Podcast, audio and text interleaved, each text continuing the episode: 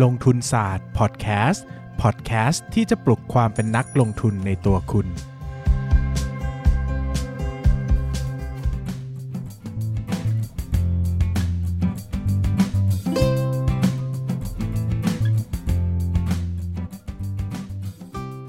สวัสดีครับ ยินดีต้อนรับเข้าสู่รายการลงทุนศาสตร์พอดแคสต์รายการที่จะชวนทุกคนพัฒนาความรู้ด้านการเงินและการลงทุนไปด้วยกัน วันนี้นะครับก็อยากจะชวนทุกคนมา พูดกันในเรื่องเลคเชอร์ของเรากันต่อนะครับ หลังจากที่ครั้งที่แล้วนะฮะเราคุยกันในเรื่องของออการทำ financial projection นะครับที่ เราก็จะเห็นภาพว่าเราทำ financial financial projection ได้อย่างไรบ้างนะครับสำหรับครั้งนี้เนี่ยผมก็จะมาพูดถึงเรื่องการวิเคราะห์การเติบโตแล้วนะฮะซึ่งการวิเคราะห์การเติบโตในวันนี้นะครับที่เราจะพูดถึงกันเนี่ยก็เราจะพูดถึงตัวเดียวนะครับในบรรทัดของ financial projection ก็คือการเติบโตของรายได้นะครับซึ่งแค่หัวข้อเดียวเนี่ยก็พูดได้หลายอย่างแล้วนะครับ การเติบโตของรายได้นะครับ เวลาวิเคราะห์เนี่ยนะครับมันจะประกอบไปด้วยหลักๆนะครับ ผมขอแบ่งแยกเป็น 3 หัวข้อด้วยกันนะครับ หัวข้อแรกก็คือวิเคราะห์จาก P และ Q นะครับ หัวข้อที่ 2 คือการวิเคราะห์จาก Product และ Market นะครับ และหัวข้อที่ 3 คือการวิเคราะห์จากตัว Business แล้วก็ตัวของเขาเรียกว่าอะไรนะผู้บริหารนะครับ ตัวของธุรกิจกับผู้บริหาร ก็เริ่มต้นจากหัวข้อแรกนะครับ คือวิเคราะห์จาก P คูณ Q นะครับ ไม่ว่าจะเป็นธุรกิจใด ๆ ก็ตามนะครับ รายได้เนี่ยจะต้องมีแพทเทิร์นหรือว่ามีรูปแบบเฉพาะตัว ซึ่งโดยส่วนใหญ่เนี่ยจะประกอบกันด้วยตัวแปรหลัก 2 ตัวนะครับก็คือ P กับ Q P นะครับก็คือ price นะครับหรือว่าราคาสินค้าและบริการที่ขายส่วน Q เนี่ยคือ quantity หรือว่าจำนวน ของสินค้าและบริการที่ขาย ดังนั้นเนี่ยโดยทั่วไปนะครับธุรกิจใด ๆ ก็ตามที่มีตัวแปรใดตัวแปรหนึ่งมากขึ้นนะครับไม่ว่าจะเป็นเรื่องของราคาขายหรือปริมาณการขายเนี่ยธุรกิจนั้นนะครับก็มีแนวโน้มที่จะกำไรดีมากขึ้น หรือว่ารายได้ดีมากขึ้นนะครับใช้คำว่ารายได้ดีมากขึ้นดีกว่านะครับ ซึ่งตัวของ P และ Q เนี่ยนะครับก็จะแตกต่างไปตามแต่ละธุรกิจนะครับ ขึ้นอยู่กับว่าดูธุรกิจอะไร อันนี้แบบนี้ก็ต้องลองไปวิเคราะห์กันด้วยตัวเองนะครับ เช่น ถ้าเป็นอุตสาหกรรมผลิตนะครับแบบนี้ก็อาจจะเป็น P คูณ Q ก็คือ ราคาขายคูณกับจำนวนขายเลยก็ได้นะครับ หรือว่าถ้าเป็นค้าปลีกเราอาจจะมาดูจำนวนบินอ่าคูณกับราคาขายต่อบินก็ได้นะครับ หรือว่าเป็นธุรกิจโรงแรมนะครับแบบนี้อาจจะมาดูเรพาหรือว่าราคาขายเฉลี่ยต่อห้องนะครับแล้วก็คูณกับจำนวนห้องแบบนี้ก็ได้นะครับ อันนี้ก็สามารถ แยกธาตุออกมันมาได้หลายแบบนะครับแยกธาตุมันมันออกมาได้หลายแบบ ก็ขึ้นอยู่กับว่าเรากำลังสนใจธุรกิจในกลุ่มอุตสาหกรรมไหนนะครับแต่หลักๆก็คือต้องดูตัว P กับตัว Q นะครับหลักการวิเคราะห์ P กับ Q เนี่ยง่าย ๆเลยนะครับถ้า P ถ้า P เพิ่ม Q เพิ่มอ่ารายได้เพิ่มใช่ไหมครับ P คงที่ Q เพิ่มรายได้เพิ่ม P เพิ่ม Q คงที่รายได้เพิ่มอันนี้เบสิกนะครับถ้าเป็นฝั่งลดนะก็คือ P ลด Q ลดรายได้ลด P ลด Q คงที่รายได้ลด หรือว่า P คงที่ Q ลดรายได้ลดอะก็สรุปง่ายๆว่าถ้ามันเพิ่ม 2 ตัว หรือเพิ่มตัวใดตัวหนึ่ง อีกตัวคงที่แบบนี้ก็จะเพิ่มนะครับหรือว่าถ้าลดทั้ง 2 ตัว แล้วตัวใดตัวหนึ่ง คงที่หรืออีกตัวใดตัวหนึ่งลดเนี่ยอันนี้ก็จะลดนะครับ ผมพูดงงนะเออ ผมอ่านตอนดึกๆอะ่ะมันเริ่มง่วงแล้วชีวิตนะฮะก็ ขอโทษด้วยนะฮะขอขอขอโทษทุกคนด้วยที่หลงเข้ามาฟังนะครับอะสรุปว่ามีตัวแปรอยู่ 2 ตัว ถ้าเพิ่มทั้งคู่ แปลว่าเพิ่ม เพิ่มตัวใดตัวหนึ่ง อีกตัวคงที่แปลว่าเพิ่มอ่านี่คือฝั่งเพิ่มนะ ฝั่งลดนะครับ ถ้าลดทั้งคู่แปลว่าลด ลดตัวใดตัวหนึ่ง แล้วอีกตัวคงที่แปลว่าลด อ่า อันนี้ง่าย แต่ถ้าเพิ่มตัวใดตัวหนึ่ง ลดตัวใดตัวหนึ่ง อันนี้แบบนี้ต้องมาดูนะครับ ต้องมาดูงบว่ามันจะเพิ่มหรือจะลด ดังนั้นเนี่ยหลักการง่ายๆ เวลาเราเวลาเรามองหาธุรกิจนะครับ เราจะมองหาธุรกิจที่มีโอกาสจะเพิ่มขึ้นของ P แล้วก็เพิ่มขึ้นของ Q นะครับ อาจจะเป็นแค่ตัวใดตัวหนึ่ง หรือทั้งคู่ก็ได้นะครับ ยกตัวอย่างเช่น ถ้าเพิ่มขึ้นของ P หรือราคาขายสมมติว่าโรงพยาบาลอย่างเงี้ยนะครับทุกปี 2 ปีจะมีการปรับราคายาเออก็คือปรับราคาขายเพิ่มขึ้นนะฮะแบบนี้ก็ง่ายครับ ก็ลองไปดูว่าเมื่อไหร่ที่โรงพยาบาลจะประกาศขึ้นราคายา อันนี้ก็เราก็รู้ได้เลยว่า P ขึ้นแน่ๆนะครับส่วน Q นะครับอันนี้ก็ง่ายเหมือนกันนะครับ ก็ไปดูว่าสินค้าไหนที่มีโอกาสที่จะมีจำนวนขายเพิ่มมากขึ้น ยกตัวอย่างเช่นนะฮะ อย่างธุรกิจโรงแรมอย่างเงี้ยนะครับ ถ้าเขาขยายโรงแรมมากขึ้น แปลว่าจำนวนห้องของเขามากขึ้น พอจำนวนห้องของเขามากขึ้น ก็แปลว่าจำนวนขายที่จะขายได้ของเขาเนี่ยก็มีโอกาสจะสูงเพิ่มมากขึ้นนะครับ แบบนี้ก็ เป็นการเพิ่มขึ้นของ P ก็ได้นะครับ ก็ง่ายๆตรงไปตรงมา ถ้า P เพิ่มหรือ Q เพิ่มก็มีโอกาสที่หุ้นจะเติบโตนะครับ ดังนั้นเวลาหาหุ้นนะครับ สิ่งที่จะต้องมองหาเลยก็คือโอกาสที่ P จะเพิ่มและ Q จะเพิ่มนะครับ ว่ามีไหมในหุ้นเหล่านั้นนะครับ ก็ลองดูว่าในธุรกิจแต่ละตัวนะ มีโอกาสที่ P จะเพิ่มขึ้นไหม Q จะเพิ่มขึ้นไหมนะครับ เวลาเราอ่านบทวิเคราะห์หรือว่าวิเคราะห์ธุรกิจวิเคราะห์กิจการเนี่ยให้มองหาโอกาสเลยว่าเฮ้ยมีโอกาสที่เขาจะขึ้น P ได้หรือเปล่า หรือว่ามีโอกาสที่เขาจะขึ้น Q ได้หรือเปล่านะครับซึ่งโดยประสบการณ์ของผมนะ ผมจะบอกว่าโอกาสที่คิวจะเพิ่มอะค่อนข้างง่ายนะครับ เพราะว่าสำหรับการเพิ่มคิวอะผู้บริโภคเนี่ยเขาจะไม่ค่อยรู้สึกอะไรนะครับเพราะว่ามันเพิ่มจำนวนไงแต่ในผู้บริโภครายคนเนี่ยเขาก็ยังซื้อสินค้าและบริการในราคาเท่าเดิม แต่ถ้าเพิ่ม P เนี่ยผมว่าค่อนข้างยากนิดนึงเพราะว่าผู้บริโภคอะเหมือนเขาต้องควักเงินจ่ายมากขึ้นนะครับก็มีโอกาสที่เขาจะรู้สึกว่าเฮ้ยมันมัน ยอดหมายถึงว่ายอดขายอาจจะลดลงหมายถึงว่าการไปขึ้น P โดยแบบสุ่ม4สุ่ม5เนี่ยอาจจะไปทำให้คิวลดลงก็ได้นะครับ ดังนั้นเนี่ยโดยแพทเทิร์นส่วนใหญ่ของหุ้นในตลาดเนี่ยมันจะมีมันจะเป็นในลักษณะว่า P คงที่แต่คิวเพิ่มมากขึ้นเอออันนี้ก็จะเป็นการเติบโตที่เราเห็นได้บ่อยๆนะครับส่วน P เพิ่มเนี่ยผมว่าค่อนข้างยากที่สินค้าจะปรับราคาหรือบริการ สินค้าจะปรับราคาหรือหรือราคาบริการเพิ่มมากขึ้นเนี่ยอันนี้ไม่ได้ง่ายนักนะครับแต่ก็มีเห็นในตลาดเหมือนกันอย่างขึ้นราคายาแบบนี้ก็ทั่วไปนะครับก็เห็นได้ว่าถ้ามันเป็นช่วงที่ถึงกำหนดระยะเวลาเขาก็จะมีกำหนดว่าขึ้นค่ายาทุก 2 ปีอะไรอย่างนี้นะครับแบบนี้ก็สามารถขึ้นได้เหมือนกันนะครับก็แล้วแต่ธุรกิจไปนะครับอันนี้กลุ่มแรกนะครับก็คือการดูที่ P หรือ Q นะครับ สังเกตว่าการดูที่ P หรือ Q เนี่ยมันเป็นการโฟกัสนะครับไปที่สินค้าเดิมตลาดเดิมถูกไหมเพราะเราดูเหมือนเดิมหมดเลยเราดู P หรือ Q เราดูสินค้าเดิมตลาดเดิมนะครับแต่ถ้าสมมุตินะฮะแต่ถ้าสมมุติว่าธุรกิจมีการขยายขนาดไปอย่างที่ผมบอกในข้อที่ 2 ก็คือ มีการเพิ่มขึ้นนะครับมีการเพิ่มขึ้นของสินค้าใหม่ ๆ หรือว่าตลาดใหม่ ๆ นะครับแบบนี้เนี่ยก็มีโอกาสที่ ธุรกิจจะขยายขนาดมากขึ้น รายได้จะเพิ่มมากขึ้นก็ได้นะครับ ซึ่งอันนี้เนี่ยเวลามาดูแบบ Product กับ Market เนี่ยมันจะดูง่ายกว่านะครับการเติบโตเนี่ยมันจะมีการเติบโตหลักๆ แบ่งเป็นแบ่งแบ่งเป็น quarter เนี่ยนะครับได้ทั้งหมด4 quarter ด้วยกัน quarter แรกก็คือการเติบโตจาก ตลาดเดิมสินค้าเดิมอ่าตลาดเดิมสินค้าเดิมอันนี้ก็อย่างที่ผมเล่าไปในข้อหนึ่งแล้วก็ต้องไปดูว่า P มีโอกาสจะเพิ่มขึ้นไหม Q มีโอกาสจะเพิ่มขึ้นไหม อย่างเมื่อกี้โรงพยาบาลใช่ไหมครับถ้าโรงพยาบาลเนี่ยเพิ่มขึ้นค่ายาเนอะก็กลุ่มลูกค้าก็คนเดิม แต่เขาขึ้นค่ายาเนี่ยอันนี้ก็มีโอกาสที่เขาจะได้ รายได้เพิ่มนะครับหรือว่าถ้าเขาไปเพิ่มจำนวนห้อง เพิ่มจำนวน OPD แบบนี้ก็มีโอกาสที่คิวจะเพิ่ม แต่มันก็เบสออนอยู่ที่สินค้าเดิมตลาดเดิมนะครับคราวนี้เนี่ยมันจะมีอีก 3 ตัวขึ้นมาใหม่ก็คือ 1. สินค้าใหม่ ตลาดใหม่ 2. สินค้าใหม่ตลาดเก่า 3. สินค้าเก่าตลาดใหม่เออนะก็ เรามาลองดูแต่ละประเภทกันนะครับ ลองดูตัวแรกก่อนคือสินค้าเก่ากับตลาดใหม่ อันนี้เข้าใจง่ายมาก ก็คือเอาสินค้าเดิมที่เคยขายอยู่เนี่ยไปขายที่อื่นนะยกตัวอย่างเช่นอย่างตะกอนเนี่ยคาราบาวเนี่ยก็จะขายในประเทศไทยใช่ไหมครับ ต่อมาก็ไปขายที่อังกฤษไปขายที่จีนนะ แบบนี้ก็มีโอกาสที่รายได้จะเพิ่มมากขึ้น เพราะว่าเอาสินค้าไปขายที่ตลาดใหม่ รายได้ก็จะเพิ่มมากขึ้นนะครับ จะไปเพิ่มที่ P หรือ Q ก็ต้องไปดูลงในรายละเอียดอีกทีนึงนะครับ แต่ถ้าเราเห็นว่าสินค้าเก่าตลาดใหม่ เออ อันนี้มีโอกาสจะขยาย ขยายตลาดมากขึ้น ขยายรายได้มากขึ้นนะครับ หรือว่าแบบที่ 2 คือสินค้าใหม่ตลาดเก่าเออสินค้าใหม่ตลาดเก่า เช่นอะไรบ้าง อย่างยกตัวอย่างเช่น อย่างร้านขนมหวาน after you อย่างเงี้ยนะครับแต่ก่อนเนี่ยหลายคนก็จะรู้จักว่า after you เนี่ยเขามีชื่อเสียงมากในการทำเอ่อชิบุย่าฮันนี่โทรสนะครับซึ่งโหตอนนั้นเนี่ยเป็นผู้นำตลาดมากๆในการทำโทรสนะครับก็อยู่มาสักพักใหญ่นะครับโทรสก็เริ่มมีคนทำเยอะแยะเลยนะครับเขาก็หันมาทำตัวของ คาคิโกรินะครับคาคิโกริก็คือมาขายน้ำแข็งใสแทน ซึ่งถามว่าขายน้ำแข็งใสเนี่ยขายใครคำตอบก็คือขายลูกค้ากลุ่มเดิมนั่นแหละก็คือ Market เดิม ลูกค้าเดิม แต่เปลี่ยนสินค้าใหม่เออแบบนี้ก็มีโอกาสที่รายได้จะเพิ่มมากขึ้นก็ได้นะครับเพราะว่าถ้าใครจำได้เนี่ยชิบุย่า Honey Toast ราคาน่าจะประมาณสักร้อยหกสิบบวกลบนะแต่คาคิโกริเนี่ยจะประมาณ 250 บวกลบ ก็มีรายได้ที่เพิ่มขึ้นมาจากตัวของตัว P นั่นเองนะครับแบบนี้ก็เป็นไปได้จากสินค้าใหม่ตลาดเก่านะ แบบสุดท้ายนะครับแบบสุดท้ายก็คือสินค้าใหม่ตลาดใหม่ไปเลยนะฮะก็ไปขายสินค้าใหม่แล้วก็ไปเปิดตลาดใหม่ด้วยนะครับแบบนี้ส่วนใหญ่ที่เราจะเห็นก็จะเป็นเรื่องของธุรกิจ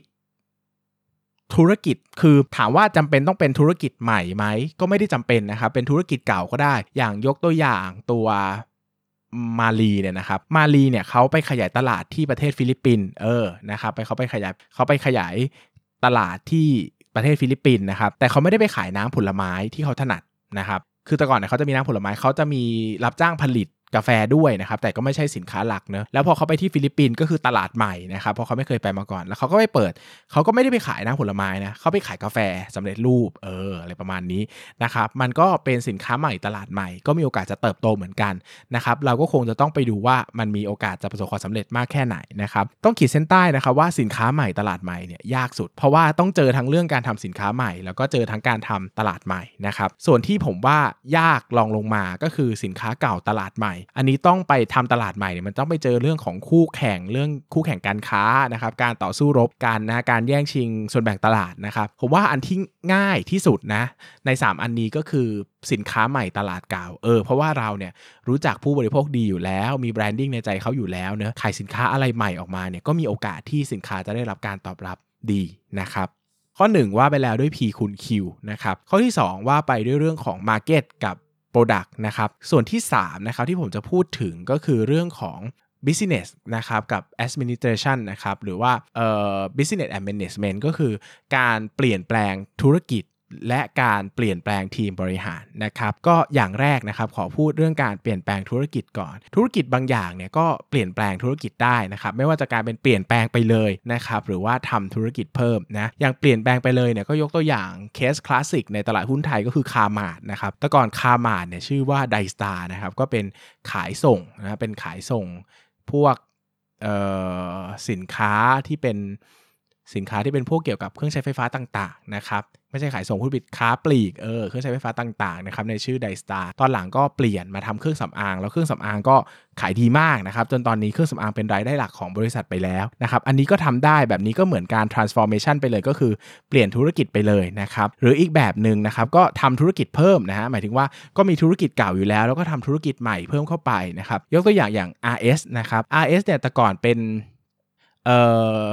ค่ายเพลงนะครับแล้วก่อนเป็นค่ายเพลง แล้วก็หันมาทำเคเบิลทีวีนะครับหันมาทำเคเบิลทีวีแล้วตอนหลังก็มาทำทีวีดิจิตอลนะครับอันนี้ก็ยังเป็นสื่อหมดเลยนะ แล้ววันหนึ่งก็มาทำพาณิชย์นะมาทำ commerce ก็คือเป็นขายตรงผ่านช่องโทรทัศน์นะครับแบบนี้ก็ก็เป็นการเพิ่ม business ใหม่เหมือนกันนะครับ การทำ business ใหม่หรือการเปลี่ยนแปลง business เนี่ย สิ่งสำคัญที่เราจะต้องวิเคราะห์ก็คือว่า business ใหม่จะรอดไหม เออ นะครับ ดังนั้นเนี่ย การ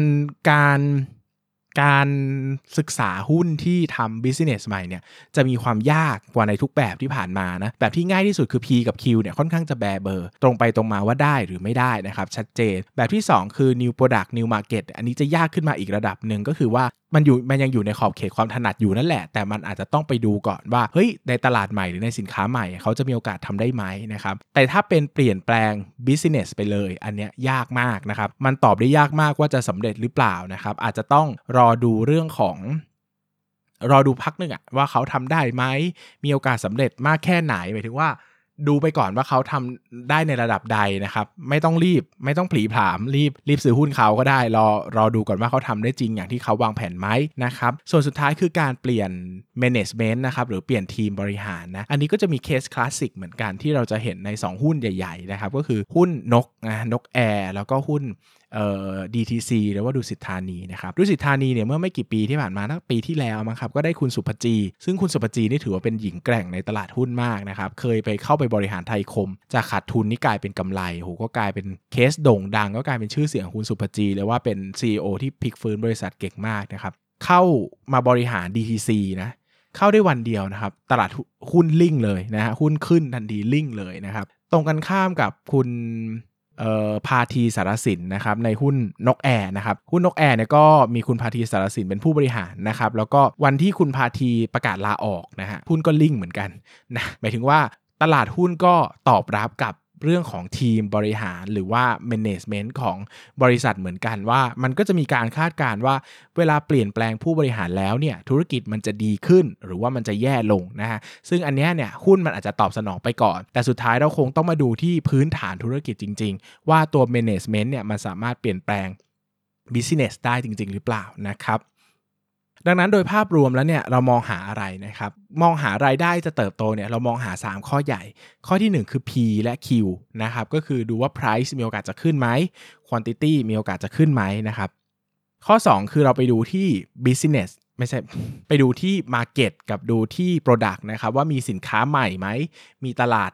มีตลาดที่ไปขายตลาดใหม่ไหมนะครับ สุดท้ายคือดูที่ Business กับ Management นะครับว่ามีการทำธุรกิจใหม่ๆไหมมีการเปลี่ยนแปลงทีมบริหารไหมนะครับซึ่ง 3 ข้อนี้จะเป็น 3 ข้อหลักที่ทำให้รายได้เติบโตนะครับซึ่งเป็นการเติบโตที่มาจากตัวองค์กรเองนะครับอยู่ภายในองค์กรเองความจริงเนี่ยมันจะมีเรื่องของการเติบโตจากการควบรวมกิจการด้วยนะครับซึ่งเดี๋ยวผมจะพูดใน episode ถัดไปนะครับก็ episode ถัดไปเนี่ยจะเป็นการเติบโตจากต้นทุนขาย การเติบโตจากค่าใช้จ่ายในการขายบริหาร ภาษีจ่าย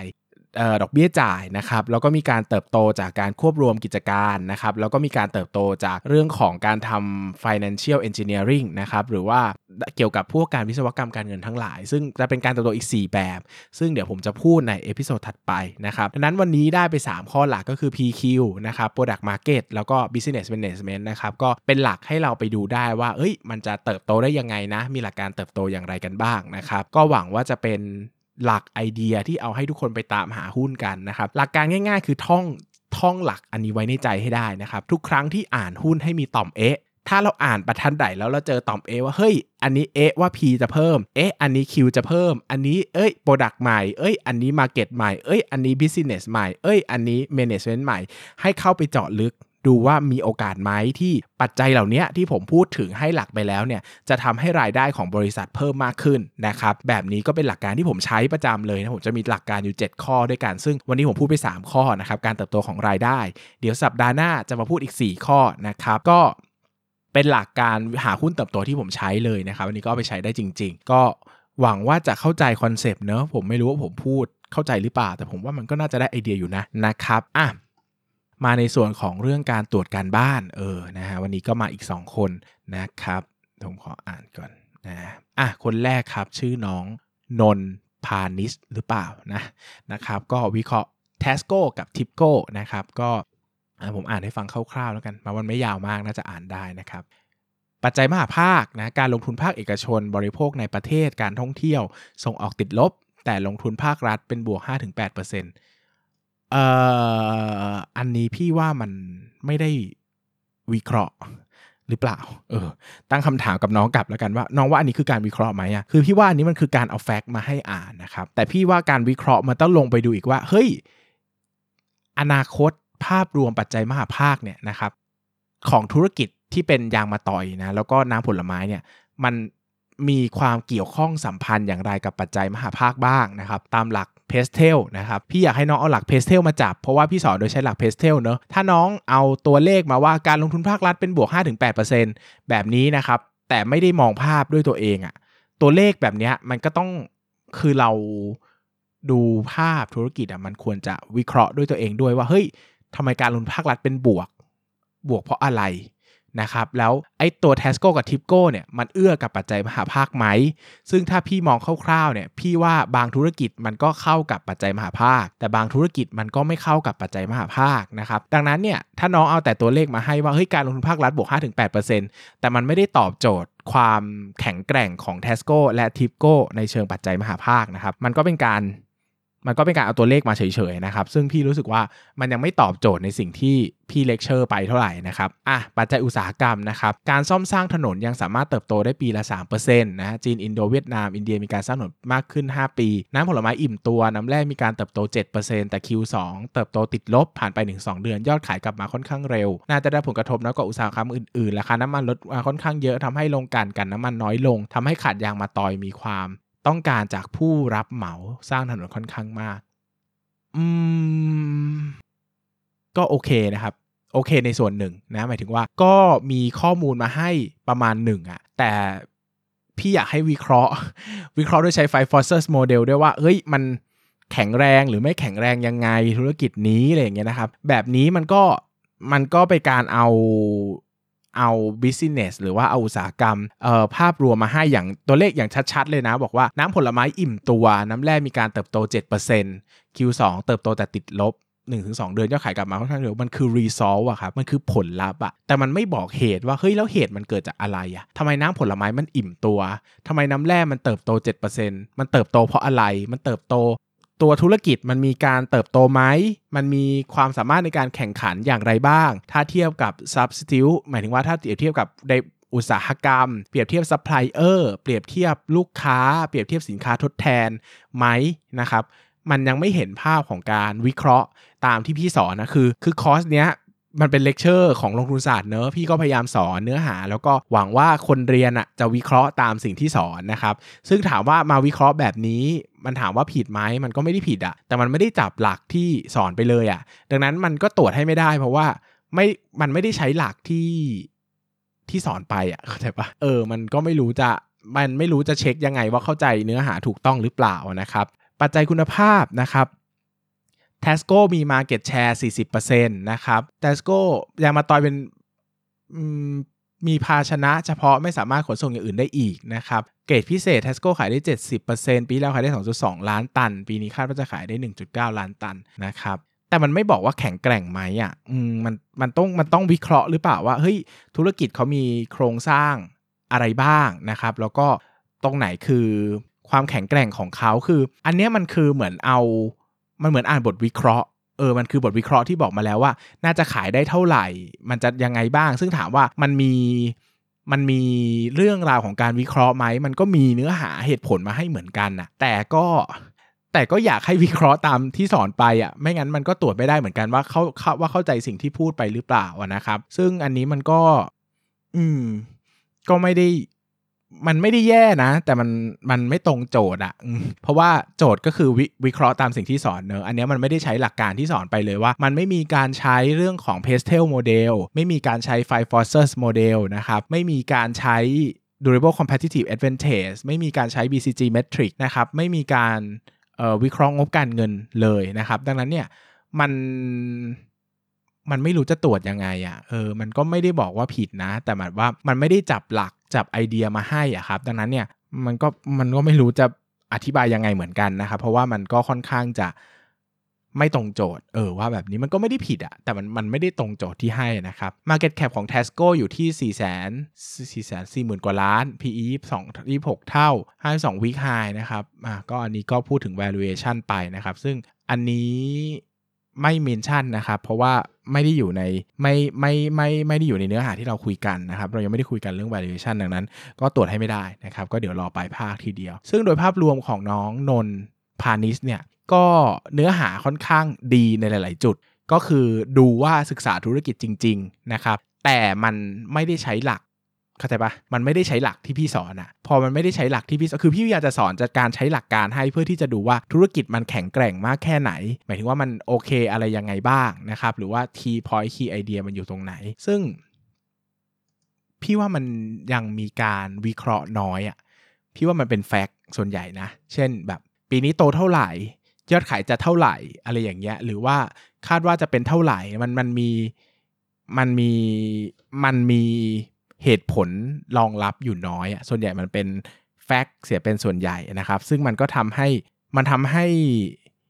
มันทำให้ภาพการวิเคราะห์หุ้นมัน drop ลงไป เพราะว่าเรากำลังพูดคุยกันเรื่องการวิเคราะห์เนอะดังนั้นเนี่ยมันคงจะต้องมุ่งเน้นไปที่การวิเคราะห์เป็นหลักนะครับ เราคงไม่ได้มาพูดกันถึงเรื่องของการเอาแฟกต์หรือว่าข้อมูลที่มีในบทวิเคราะห์หรืออัปเดตมาให้กัน เพราะว่ามันไม่ได้เป็นการวิเคราะห์อะนะมันมันมันเป็นการ เป็นแฟกต์เป็นข้อมูลนะครับ ซึ่งก็อย่างที่บอกนะครับว่าน้องนนพาณิชเนี่ยก็พาณิชเนี่ยนะออกเสียงแบบมีนะครับก็ไม่ได้หมายถึงว่าไม่ก็ไม่ได้ผิดนะ หมายถึงว่าสิ่งที่น้องทำมาก็มีก็มีคุณค่าที่เอาไปใช้ลงทุนได้จริงๆนะครับก็ดีมากหลายส่วนมันก็ค่อนข้างเป็น key idea ในการลงทุนอะแต่มัน มันไม่ได้จับกับหลักที่พี่ให้อะครับ พี่คาดหวังว่าเออ มันน่าจะใช้หลักที่สอนในเลคเชอร์ไปเนอะเผื่อที่จะได้เข้าใจว่าน้องเข้าใจ key idea หรือเปล่านะครับว่าเอาไปจับกับโมเดลต่างๆ แล้วมันมีความแข็งแรงไม่แข็งแรงยังไงบ้างนะครับ ดังนั้นเนี่ยพี่ว่ายังไม่ hit the point ยังไม่ตรงโจทย์นะครับ แล้วก็ยังไม่ได้ยังไม่ได้มีการเนื้อการวิเคราะห์เยอะเท่าไหร่นะครับ ส่วนใหญ่เป็นส่วนใหญ่มาเป็นแฟกต์นะครับ ประมาณนี้นะก็ก็ ก็ดูแลน้องน่าจะเป็นคนที่มีความรู้ด้านการลงทุนระดับหนึ่งเลยแหละนะครับ ก็ไม่ได้บอกว่าผิดเนาะแต่หมายถึงว่าเราอาจจะจูนกันไม่ติดนิดนึงนะครับ พี่อาจจะบอกโจทย์ได้ไม่ละเอียดมั้งนะฮะน้องก็เลยมาแบบเนี่ยน้องไม่มีน้องไม่ได้วิเคราะห์งบการเงินเลยอะครับอืมมันก็เลยแบบไม่คือพี่ไม่รู้จะคอมเมนต์อะไรนะครับเพราะว่าน้องไม่ได้ใช้หลักที่พี่ให้เนอะอ่าก็โอเคผ่านไปนะครับ ต่อไปเป็นน้องแอลโลลินะฮะไม่รู้เหมือนกันว่าชื่อจริงชื่ออะไรนะครับ น้องก็ส่งมานะฮะน้องก็บอกว่าลงทุน เพิ่งได้เรียนไม่ถึง 10 วันครับ ดูย้อนหลังมาตกรถไม่ทันเอาที่เรียนมาก่อน เออนะครับก็ได้เดี๋ยวดูให้นะครับโอ้ยน้องเป็นเภสัชกรด้วยเภสัชกรวัชรากรนะฮะอะน้องทำหาดทิพย์มาฮะทำไมหุ้นนี้ hot จังนะฮะ ก็มีเล่าธุรกิจเบื้องต้นมาคร่าวๆนะครับ เหตุผลอันนี้ไม่ได้เป็นสิ่งที่น่าสนใจเท่าไหร่นะครับ น้องไม่ได้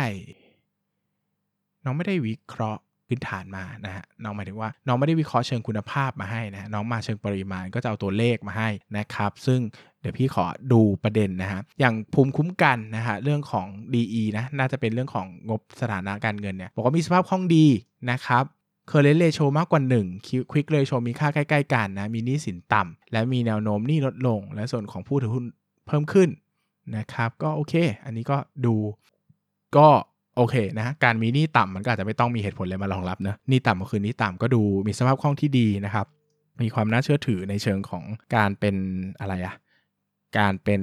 มีภูมิคุ้มกันนะครับจากภาวะเศรษฐกิจคุณภาพนะครับรายได้เติบโตเฉลี่ย 4 ปี 6.2% EPS มีแนวโน้มเติบโตตลอด ROE ปันผลเพิ่มทุกปี ส่วนกำไรสุทธิก็เติบโตขึ้นเล็กน้อยแต่ไม่ได้ห่างจากปีก่อนๆมาก แต่มีกำไรเสมอไม่ขาดทุนนะครับ รายได้ปี 2018 ไป 2019 เพิ่มขึ้นเยอะเนื่องจากยอดขายที่เพิ่มขึ้นจาก 56ขีด1และมีการขยายโรงงาน เพิ่มขึ้นอีกหนึ่งแห่ง เลยมีโอกาสที่จะเติบโตขึ้นในปี 2019 แต่จากโควิด -19 ทำให้มีผลกระทบ ยอดขายตกลงจากนักท่องเที่ยวมาเที่ยวใต้ลดลงอากาศไม่ร้อนจัดเหมือนปีก่อน จึงคิดว่าปี 2020 รายได้น่าจะลดลง แต่ในระยะยาวคาดว่าจะเติบโตจากการขยายโรงงาน อันนี้พี่เจอจุดประเด็นหนึ่งนะครับ ก็ การขยายโรงงานเนี่ยไม่ควรเขาเรียกว่าอะไรล่ะ ในระยะยาวคาดว่าน่าจะโตจากการขยายโรงงาน พี่ว่ามันแปลกอะ่ะเออหมายถึงว่าน่าน่าจะใช้คำว่าการขยายโรงงานเพื่อรองรับการเติบโต อันนี้ได้หมายถึงว่าการผลิตเยอะไม่ได้ confirm ว่าจะขายได้เยอะ แต่หมายถึงว่าการผลิตเยอะขึ้นเนี่ยมันจะรองรับยอดขายที่ขายได้เยอะขึ้น ดังนั้น ไปดูดีกว่าว่าจะขายได้ดีขึ้นเพราะอะไรนะครับ P จะเพิ่มขึ้นเพราะอะไร Q จะเพิ่มขึ้นเพราะอะไร มี product ใหม่ไหม มี market ใหม่ไหม มี business ใหม่ไหม มี management ใหม่ไหม แต่มันไม่เกี่ยวกับการขยายโรงงานอะ เข้าใจไหมถึงเราขาย ถึงเราขยายโรงงานเป็น 10 โรงงานอะ แต่ถ้าสินค้ามันขายไม่ได้ มันก็คือขายไม่ได้ครับ ดังนั้นเนี่ยควรจะไปดูที่เรื่องของการเรื่องของเขาเรียกว่าอะไรล่ะ เรื่องของไอ้นี่มากกว่า เรื่องของยอดขายมากกว่าว่า P มันจะขึ้นจากอะไร Q มันจะขึ้นจากอะไร อันนี้พี่ว่าสำคัญกว่านะครับ ราคาตอนปัจจุบันอยู่ในราคาไม่แพง PE ต่ำสุด 5 ปี อันนี้ไม่คอมเมนต์ครับ เพราะว่ายังไม่อยู่ในสิ่งที่เราคุยกันเนาะนะครับอืมไม่ได้ทำตรงโจทย์อีกแล้วอะ มัน มันไม่ครบอะครับ มันไม่มีมหาภาค มันไม่มีอุตสาหกรรม มันไม่มีพื้นฐานบริษัทเชิงคุณภาพนะ มันมาแต่ มันมาแต่เชิงปริมาณนะคือมันมาแต่งบการเงิน ซึ่ง อืมหุ้นนี้มันคือก็จะคือน้องไม่ได้วิเคราะห์มาเยอะนะต้องพูดว่าน้องวิเคราะห์ค่อนข้างพื้นฐานนะครับ แต่อีกส่วนหนึ่งมันก็เพราะว่าหุ้นนี้มันก็ไม่มีอะไรลึกมากด้วยนะครับ หมายถึงว่า เออเรื่องหนี้มันก็ดูไม่ค่อยมีอะไรนะครับ หรือว่าเรื่องของการแต่การเติบโตเนี่ยพี่ว่าเออพี่ว่านี้มี question หลาย ๆ อย่างเนาะนะครับ อย่างตัวอย่างเช่นว่าทำไมปี 2016 ไป 2017 เนี่ยนะครับเออรายได้ลดลงเนาะแต่ net profit มากขึ้น หรือว่าปี 2017 ไป 2018 เนี่ยรายได้เพิ่มขึ้นแต่ net profit ลดลงเออปี 2017 มีอะไรไหมนะครับ ต้นทุนมันเปลี่ยนไปหรือเปล่า ราคาน้ำตาลมันตกไหมอะไรใด ๆ นะครับ มีการเมนชั่นตรงนี้หรือเปล่านะครับ พอน้องไม่ได้เจาะพื้นฐานรายละเอียดอะมันก็เลยพลาดหลายจุดที่พี่บอกว่าเป็นสิ่งสำคัญ เช่น น้องไม่ได้ดูเรื่องของ cost structure ว่า cost structure เขาประกอบด้วยโภคภัณฑ์ไหม เออแบบนี้หรือว่าน้องไม่ได้วิเคราะห์ไปส่วนของเรื่องของแฟนชายว่าแฟรนไชส์ของเขาเนี่ยมีผลไหมนะครับว่าเขามีความมั่นคงกับตัวโคคาโคล่ามากแค่ไหน ซึ่งถ้าเอ่ยว่าได้รับลิขสิทธิ์จากโคคาโคล่าแต่เวลาวิเคราะห์ไม่มีพูดถึงสัญญาเลยว่าโคคาโคล่าให้ถือสัญญากี่ปี มีความมั่นคงมากแค่ไหน พี่ว่ามันยังไม่ได้ จุดสำคัญที่สุดในการลงทุนมันไม่ถูกพูดถึงอะ่ะเออเรื่องของสิทธิ์การใช้เรื่องนี้สำคัญมากเลยนะ ใช่ไหมเพราะว่าถ้าหาดทิพย์ไม่ได้สิทธิ์จากโคคาโคล่า company นี่ก็ไปต่อไม่ได้นะ ถูกไหมดังนั้นเนี่ยมันต้องพูดถึงสิทธิ์ตรงนี้ด้วยนะครับ มันต้องพูดถึง cost structure ด้วยว่า cost structure มันเกี่ยวข้องอย่างไรกับ net profit margin นะครับ อันนี้สำคัญมากนะครับ แล้วก็เรื่องของ สภาพอุตสาหกรรมเนอะว่ามันมีโอกาสจะเติบโตมากแค่ไหนนะครับ ดูความสามารถในการแข่งขันของอุตสาหกรรมนี้นะ ดูซัพพลายเออร์ดูกลุ่มลูกค้านะครับ ดูการแข่งขันในอุตสาหกรรม ดูสินค้าทดแทน พวกนี้พี่ว่ามันสำคัญหมดนะครับ คือคือการคือการเอา PE ย้อนหลัง 10 ปีมาดูว่า PE แย่สุดคือ 9 กลางๆ คือ 15 ดีสุดคือ 25 มันเอาอดีตมาตัดสินอนาคตอะคือถ้าอดีตมันดีอะแต่อนาคตมันไม่ดีอะ การเอา PE ย้อนหลังมาใช้คือผิดหมดเลยนะครับ ถูกปะยกตัวอย่างเช่นถ้าน้องเอา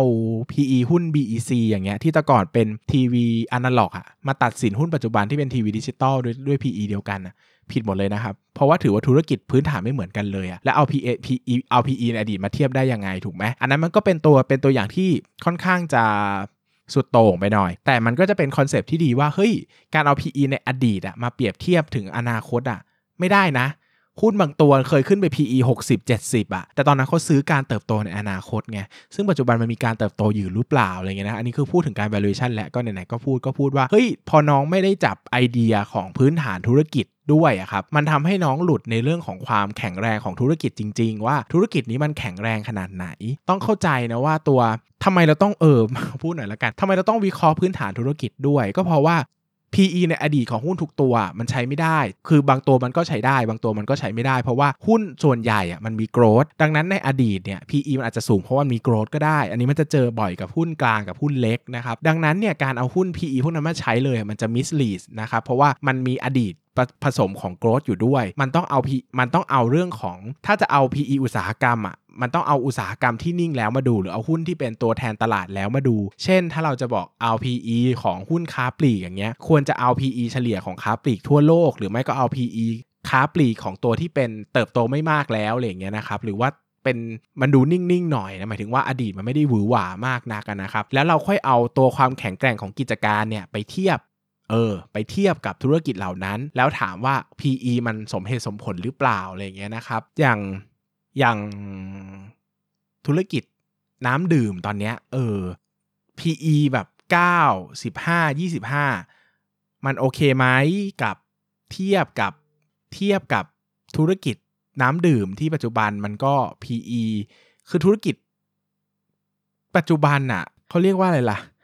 พื้นฐานของธุรกิจน้ำดื่มมันเปลี่ยนไปเยอะนะครับ เพราะว่ามัน มันมีเรื่องของภาษีน้ำตาลเข้ามาเกี่ยวข้องเนอะมันมีเรื่องของอุตสาหกรรมที่มันไม่โตมาเกี่ยวข้องอะ่ะ ดังนั้นต้องวิเคราะห์ปัจจุบันด้วยอะ่ะมันจะทำให้เราเข้าใจว่า เฮ้ยแล้วเราแล้วเรามองหาอะไรอยู่นะครับเพราะว่าการเอางบการเงินมาดูแล้วเปรียบเทียบ PE ในอดีตอะ่ะมันทำได้ไหมมันก็ทำได้แหละ อันนี้ก็ต้องพูดว่ามันก็ทำได้นะครับ แต่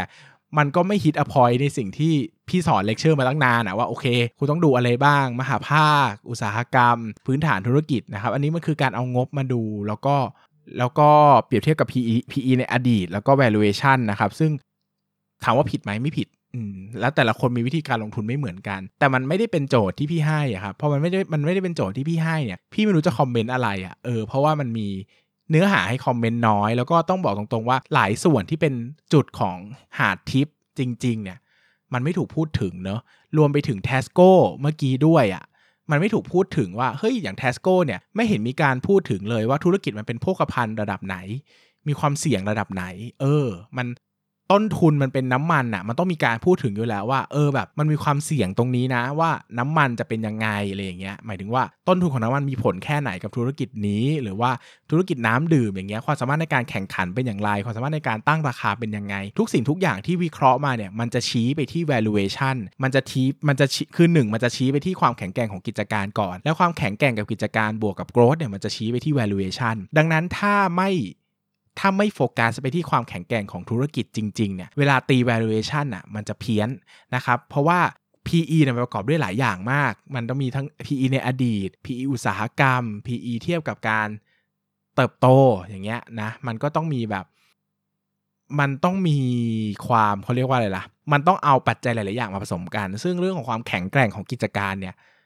ขาดไม่ได้นะครับ ซึ่งการบ้านที่สองทั้งสองคนที่ส่งมาวันนี้นะครับ มันแทบไม่บอกความแข็งแกร่งของกิจการเลย คือบอกน้อยมาก หมายถึงว่ามันไม่ คือพี่รู้สึกว่าถ้าพี่ดูชื่อหุ้นนี้แล้วอะอย่างหาดทิปเนี่ยเรื่องแฟรนไชส์เนี่ยสำคัญมากใช่ไหมหนึ่งแฟรนไชส์สำคัญมาก 2 อุตสาหกรรมเครื่องดื่มสำคัญมาก แต่ไม่ได้ mention ถึงเออหรือว่าอย่าง t ทสโก้ทิปโก้อย่างเงี้ย จุดสำคัญของมันคือเรื่องของเรื่องของความเป็นโภคภัณฑ์ของ t ทสโก้ที่ใครลงทุนก็ต้องรู้ว่าลงทุนใน t ทสโก้เนี่ยคือ คุณซื้อน้ำมันไปครึ่งขาแล้วถูกไหมเพราะว่าต้นทุนหลักๆ มันมาจากน้ำมันนะครับ ดังนั้นเนี่ยมันก็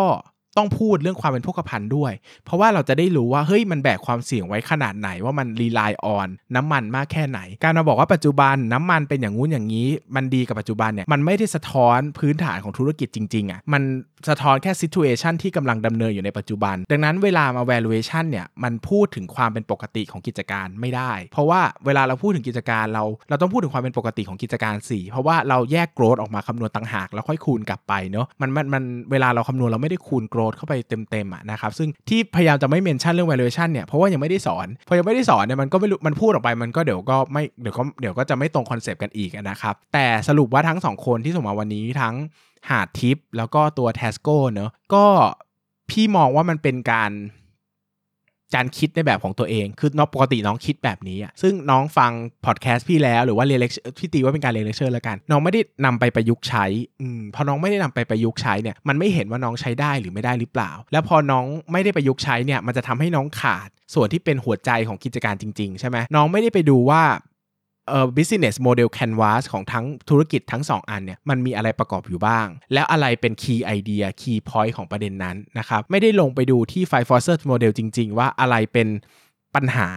อะไรเป็นปัญหาของธุรกิจนั้นๆ พอมันไม่ได้เข้าไปดูเนี่ยมันไม่เจอจุดแข็งจุดอ่อนจริง ๆอะ่ะมันเป็นการเอาเอาภาพมาดูแล้วก็ วิเคราะห์เลยจากแฟกต์ที่มีอยู่ คือเราไม่ได้พยายามวิเคราะห์ให้มันบียอนขึ้นไปอีก หมายถึงว่าการเอาหลักมาจับเนี่ยมันทำให้เราอะไม่ได้ตั้งอยู่บนแฟกต์ที่ธุรกิจให้ แต่ตั้งอยู่กับหลักที่เรามี คือเวลาธุรกิจให้ข้อมูลเราอะเขาไม่ได้ให้ข้อเสียของเขาทุกอย่าง ดังนั้นถ้าเราคิดใน หลักการที่ธุรกิจให้อะเขาก็จะพูดแต่สิ่งที่บริษัทเขามีดีถูกปะมันไม่ได้ผ่านระบบการคิดที่คิดแบบรอบคอบที่จะพูดถึงข้อเสียของธุรกิจด้วย ดังนั้นพี่พยายามเอาหลักมาให้เพราะว่ามันจะพูดถึงข้อเสียธุรกิจไงใช่ไหมมันจะได้ไปเจาะลึกลงทีละอย่างว่าธุรกิจมันมี durable competitive advantage หรือเปล่า ซึ่งพอน้องไม่จับปุ๊บ น้องก็จะหลุดข้อเสียต่างๆ ของธุรกิจไป เราก็จะมองแต่แฟกต์ที่มีอยู่เบื้องหน้าที่บริษัทให้ หรือสิ่งที่เรามองซึ่งมันมี confirmation bias สูงมาก เพราะว่าเราอยากซื้อหุ้นนี้ไงพอเราอยากซื้อหุ้นนี้เราก็จะมองแต่ข้อดีของมัน ซึ่งนี่เป็นข้อเสียของการไม่ได้นำหลักที่พี่พยายามให้ไปใช้อะมันก็จะแบบไม่ฮิตอพอยไม่รู้ว่าคอมเมนต์แบบเนี้ยแรงไปไหมนะ แต่มันต้องพูดแหละ เพราะถ้ามันไม่พูดอะน้องจะไม่เข้าใจว่า ไอ้เรื่องที่พี่พูดมาตลอดในเลคเชอร์เป็นเดือนๆที่ผ่านมาเนี่ยมันมีความสำคัญอย่างไรนะครับ มันจะทำให้เราเป็นอิสระจากการคิดที่บริษัทพยายามจะ shape เราให้เราคิดยังไง มันเป็นการคิดด้วยตัวเองนะ ใช้หลักตัวเองมาคิด แล้วก็ลอยอยู่เหนือ fact ที่เขาพยายามจะให้แล้วก็สร้าง opinion ของเราขึ้นมาเอง ดังนั้นน่ะ โจทย์มันคือการวิเคราะห์ตามสิ่งที่สอนอะเข้าใจปะเหมือนน้องมาเรียน เหมือนน้องมาเรียนการวิเคราะห์หุ้นโดยใช้งบการเงินอะ แต่ตอนน้องสอบน้องเอาไปเอาเอา valuation มาใช้อะซึ่งถามว่าสิ่งที่น้องทำมันผิดไหม ก็ไม่ได้ผิด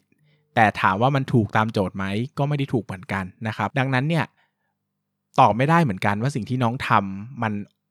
ดีหรือไม่ดียังไง ตอบเอาแค่ว่ามันไม่ตรงโจทย์ละกันทั้งสองคนนะครับ ก็ไม่รู้ว่าน้องจะไม่พอใจหรือเปล่าสำหรับคอมเมนต์ที่ได้ แต่พี่คิดว่าการที่พี่พูดคอมเมนต์จาก ความคิดจริงๆนะโดยไม่กังวลว่าน้องจะเกลียดพี่ไปเลยหรือเปล่าเนี่ยพี่ว่ามันมีประโยชน์ต่อน้องมากกว่านะครับเพราะว่าอย่างน้อยน้องก็ก่อนจะเกลียดพี่น้องก็จะได้ไอเดียของการลงทุนไปจริงๆเนอะว่าเวลาพี่คิดพี่คิดยังไงนะครับก็หวังว่าน้องจะใจกว้างแล้วก็ไม่ก็ไม่กีดขี้หน้ากันละกันนะครับส่วนใครที่ส่งมาแล้วแล้วไม่อยากฟังไม่อยากฟังอะไรแบบนี้ที่จะต้องมาวิเคราะห์ตัวเองอะไรอย่างเงี้ยก็ก็ก็แจ้งเข้ามาได้นะครับ ส่งเมลอันเดิมเข้ามาเลยนะรีプライต่อกลับมาว่าไม่เอ่อขอถอนการบ้านนะฮะ ไม่ไม่อยากออนแอร์อะไรอย่างเงี้ยนะครับก็ได้เดี๋ยวผมถอนให้นะครับก็คือจะไม่พูดถึงก็จะยกออกไปจาก list นะครับ แต่ก็จะไม่มีคอมเมนต์ในทางอื่นนะ ก็คือถ้าถ้ายินดีจะฟังคอมเมนต์เนี่ยก็คือต้องฟังด้วยกันนะครับ เพื่อที่จะได้เป็นไอเดียกับคนอื่นด้วยนะครับ ก็จะมีประโยชน์นะครับ โอเคนะ ส่วนเรื่อง valuation นี่ไว้คุยกันปลายภาคนะครับ เพราะเรายังไม่ถึงก็ขอไม่คอมเมนต์ละกัน แต่ที่ดูนะ ก็พี่ว่ามีปัญหาทั้งสองคน แอลโลลีเนี่ยเอาใช้ PE ในอดีตมาตัดสินมากเกินไปนะครับ พี่ว่าอันนี้ยังไม่ ยังไม่ยังไม่เนียบอืมยังไม่เนียบเท่าไหร่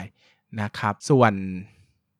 ส่วนของ Tisco Tab Tisco Tasco Tipco เนี่ย ก็ไม่ได้ valuation มันเนอะเออเขาแค่บอก Market Cap ปัจจุบันเฉยๆนะครับ แต่ไม่ได้บอกว่ามันควรมา Market Cap ที่สมควรจะเป็นเท่าไหร่ดังนั้นเออน้องอันนี้ก็ ตามโจทย์คือไม่ได้ valuation มาให้ก็ก็ถูกต้องนะครับ ก็ไม่ได้มีอะไรคอมเมนต์เรื่อง valuation เท่าไหร่ โอเคนะครับ วันนี้ก็เท่านี้เนาะถ้าผิดพลาดประการใดฟังแล้วไม่สบายหู ก็ขออภัยด้วยแล้วกัน พี่เข้าใจว่าน้องส่งมาเพราะอยากได้คอมเมนต์ดังนั้นพี่จะคอมเมนต์นะครับ แต่คือพี่ไม่ใช่คนแบบหาเรื่องจะตอบให้ไม่ดีนะ แต่พอมันไม่ hit the point อะมันก็มันก็ต้องบอกว่ามันไม่ hit the point อะถูกไหมเพราะว่าไม่คือไม่งั้นมันก็ มันก็มมันก็ไม่ตรงกับที่สอนมา มันก็ไม่รู้จะวิเคราะห์ยังไงเหมือนกันนะครับ ก็ประมาณนี้สำหรับสำหรับเนื้อหาทั้งสองคนนะครับ วันนี้ก็ขอบคุณทุกคนมากครับ สวัสดีครับ